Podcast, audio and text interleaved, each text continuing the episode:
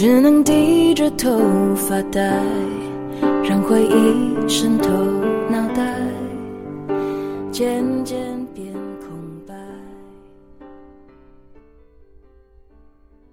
此生短暂，愿你无憾。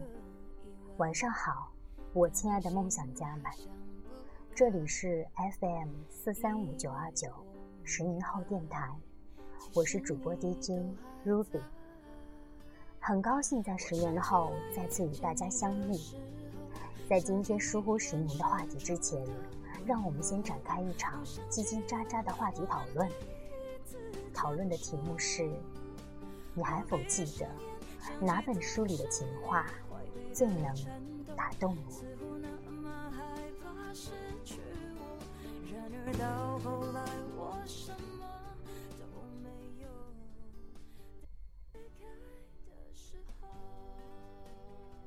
张爱玲在《半生缘》中是这么说的：“你问我爱你值不值得？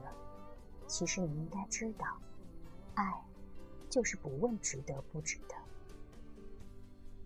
杨绛是这么阐述爱情的：我陪他走得越远，越怕从此不见。Janet 温特森写在身体上：我只是想从你这儿得到一个王冠，你却给了我一个王国。是啊，最美的时候，或许就是在我回头望着你的时候。你就在那儿，也在对我笑，而时间刚刚好。在这里，Ruby 想要分享一本书，这本书是 Ruby 非常喜欢的一位小说家所做的处女作。英国非常有名的小说家 Maggie，你走以后，采用的是倒数的方式阐述爱情故事，一个平凡却又震撼的故事。同时，我们来看一下梦想家们是怎么阐述爱情的。素手直发说：“我喜欢顾漫的《何以笙箫默》，因为他在里面说，如果世界上曾经有那个人出现过，其他的人都变成将就，而我不愿意将就。”另一位喜欢沈从文的梦想家是这么阐述他眼前的爱情。我行走过很多地方，看过很多桥，无数次的云，喝过许多种类的酒，却只爱过一个正当、最好年纪的人。好了，分享完了今天的叽叽喳喳的话题，下面进入我们疏忽十年的主题中。今天分享的一篇文章也是关于爱情，是关于一段相差九岁的姐弟恋的故事。我们来一起进入今天的故事吧。然而到后来，我什么都没有。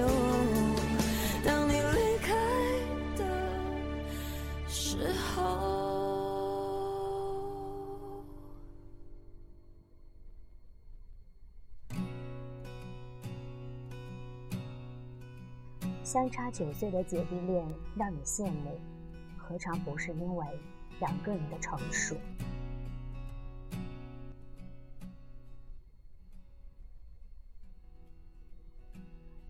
没有哪一份爱情是最完美的，也没有什么年纪是最完美的。完美的只是一个相对的境遇，一个相对完美的你，一个相对完美的他，一个相对完美的时间。一个相对完美的机遇。所谓爱情，到后来啊，其实都已经无关年纪，单看你会否爱他和爱己了。昨天我在长沙，顺便探望上大学的表弟，被小姨嘱咐说，让他给他爸打个电话，问候一下。表弟家是重组家庭，他爸。也并不是他的亲生父亲。后来表弟乖乖的打了电话，并没有说是母亲的提醒。我知道这样的举动一定会让姨父心里颇为宽慰，这或许是小姨的技巧。突然就在想啊，如今越来越多的重组家庭被别人看作逆天、来之不易的幸福，莫不是因为两个历经种种、变得成熟、懂得了爱的人走在了一起？复杂家庭能够生活的如此有爱，一定和双方的努力是分不开的。就好比女神贾静雯吧。她从前胶原蛋白满满的时候，你或许只爱他的颜。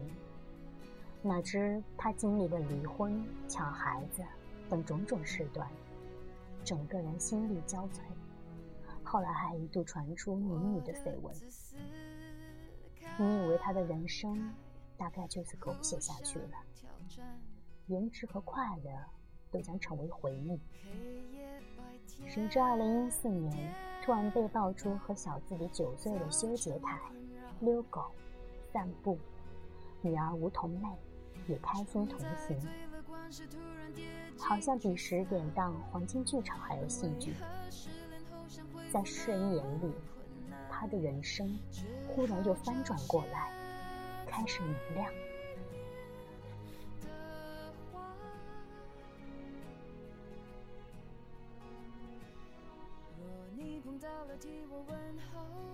忽然之间，连小 S 都开始嫉妒他的幸福了。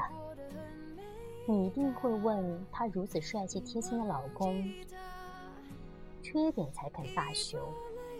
而他笑盈盈地说：“他不幽默，我们只是触摸到了空气里洋溢的幸福。”四十二岁的他，三十三岁的他，不会不被争议。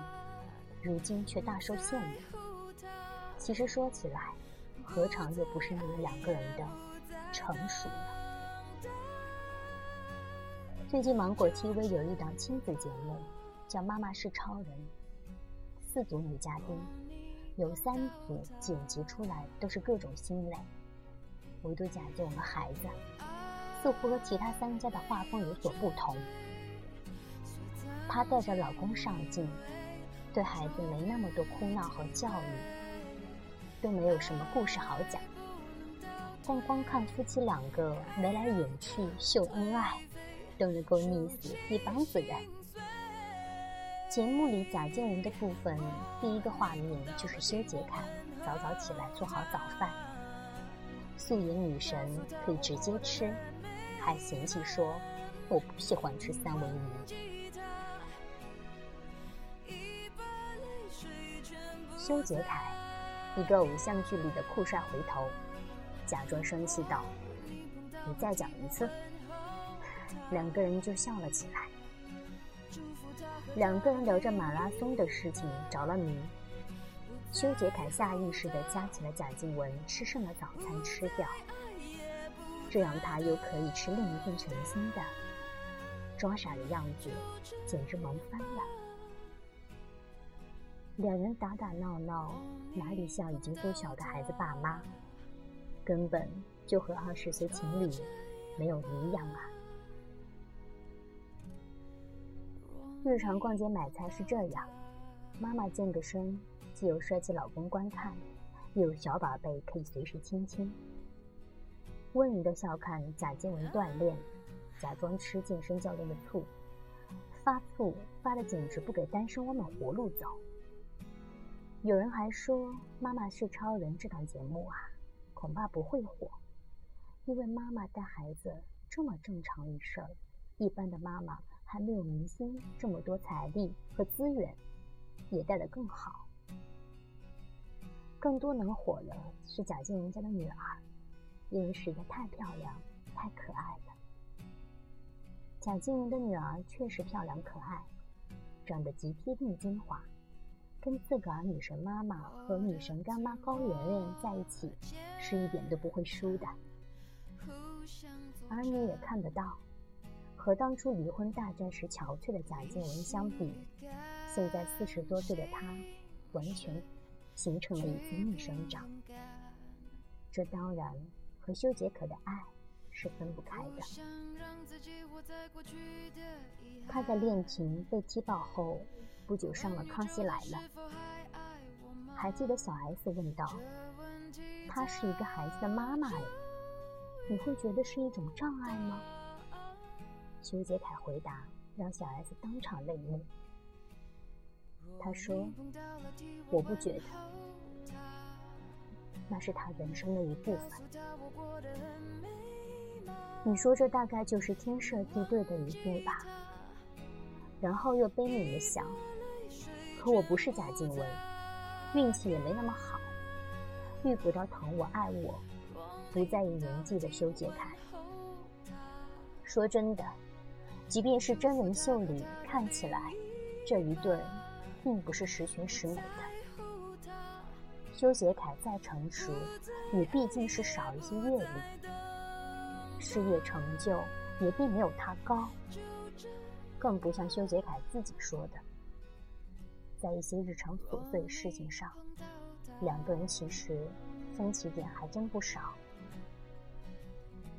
修杰楷称之为“冰箱理论”，比如说，贾静雯出门买菜，是买的越多的越好，他希望塞满冰箱，这会让他觉得幸福。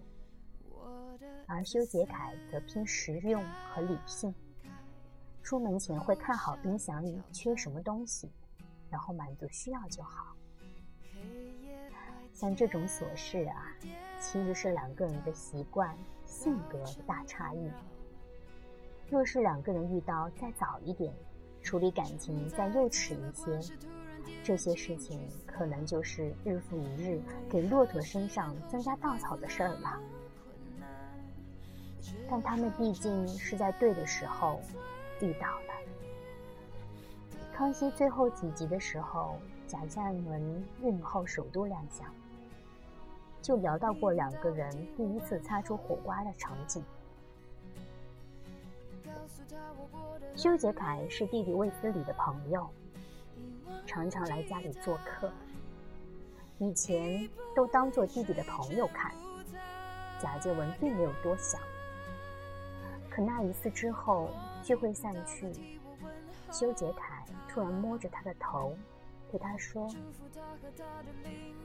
你一定很辛苦吧？”那是他内心突然被打动的一个瞬间。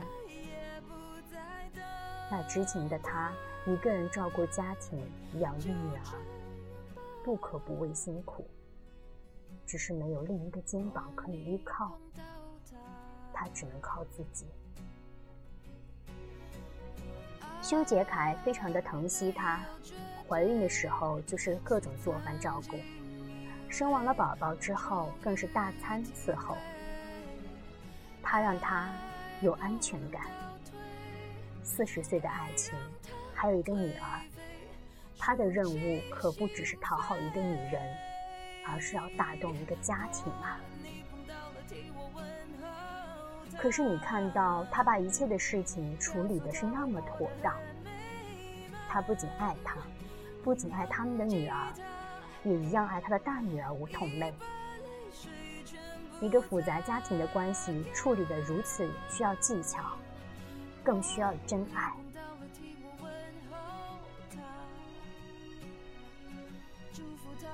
梅婷的两个儿子，亲姐姐都吵着不喜欢自己的弟弟。而梧桐妹对待同父、同母异父的妹妹那么，父母给予的理智是爱，居功至伟。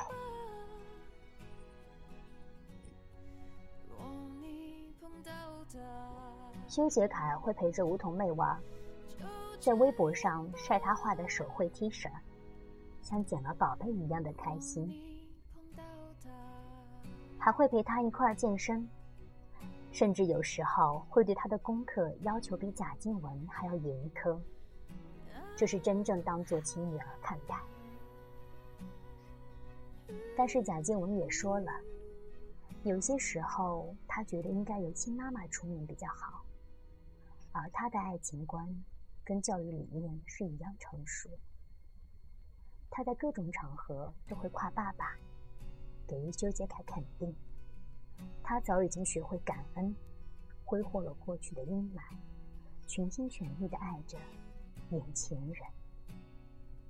她还懂得生活的小情趣，甚至偶尔让老公吃吃醋，也不失为一勺调味剂。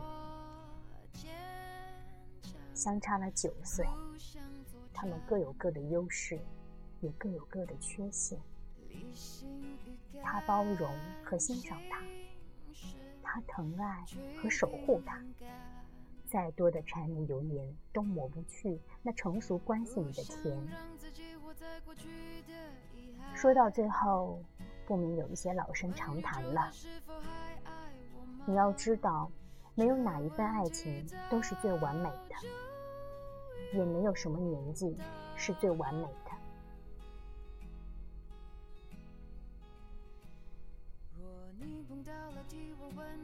完美。只是一个相对境遇，一个相对完美的你，一个相对完美的他，一个相对完美的时间，一个相对完美的机遇。于是往后的相处，更是你们发挥智慧和包容，一起磨合打造出来的相对完美关系。我们都不是最好的，但我懂你，你也懂我，互相体谅，互相付出，真心相爱，并没有什么不美好的事情去发生了。在你有着足够的阅历和处理能力之前，或许你唯一能做的，也是好好爱自己，也不至于在遇到那个他的时候。手足无措了，所以你看啊，爱情到后来其实是无关年纪的，单看的是你是否爱他和爱己了。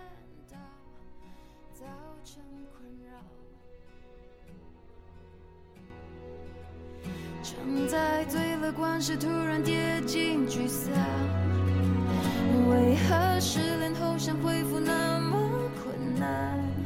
只好找些催眠的话。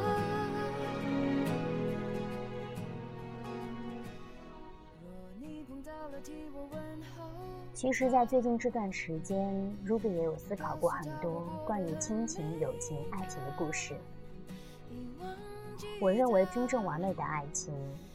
其实并没有所谓的完美，但更多的是相互的包容、相互的理解、相互的支持、相互给予能量。人有些时候啊，真的会有一些小小的忧郁，但是当发现身边有更多能量的他，这种爱情就是需要的。好了，感谢收听今天的十年后电台。希望今天的故事对你或许有些启发。Ruby 也非常希望下一期继续和你不见不散。本片的伴奏来自于蔡健雅。第一首 BGM 呢是当他当你离开的时候。其实和 Ruby 的推荐的小说是一篇《你走之后》。也是属于听一次的歌曲吧。此边正在不断循环的伴奏呢，也是来自于蔡健雅。若你碰到他，那么好了，在节目的最后，Ruby 更希望你碰到他，正好的年纪，遇到真正爱你的他。晚安，各位，下期节目。不见不散哦。不在乎的，不再爱，也不再等待，就这样吧。若你碰到他。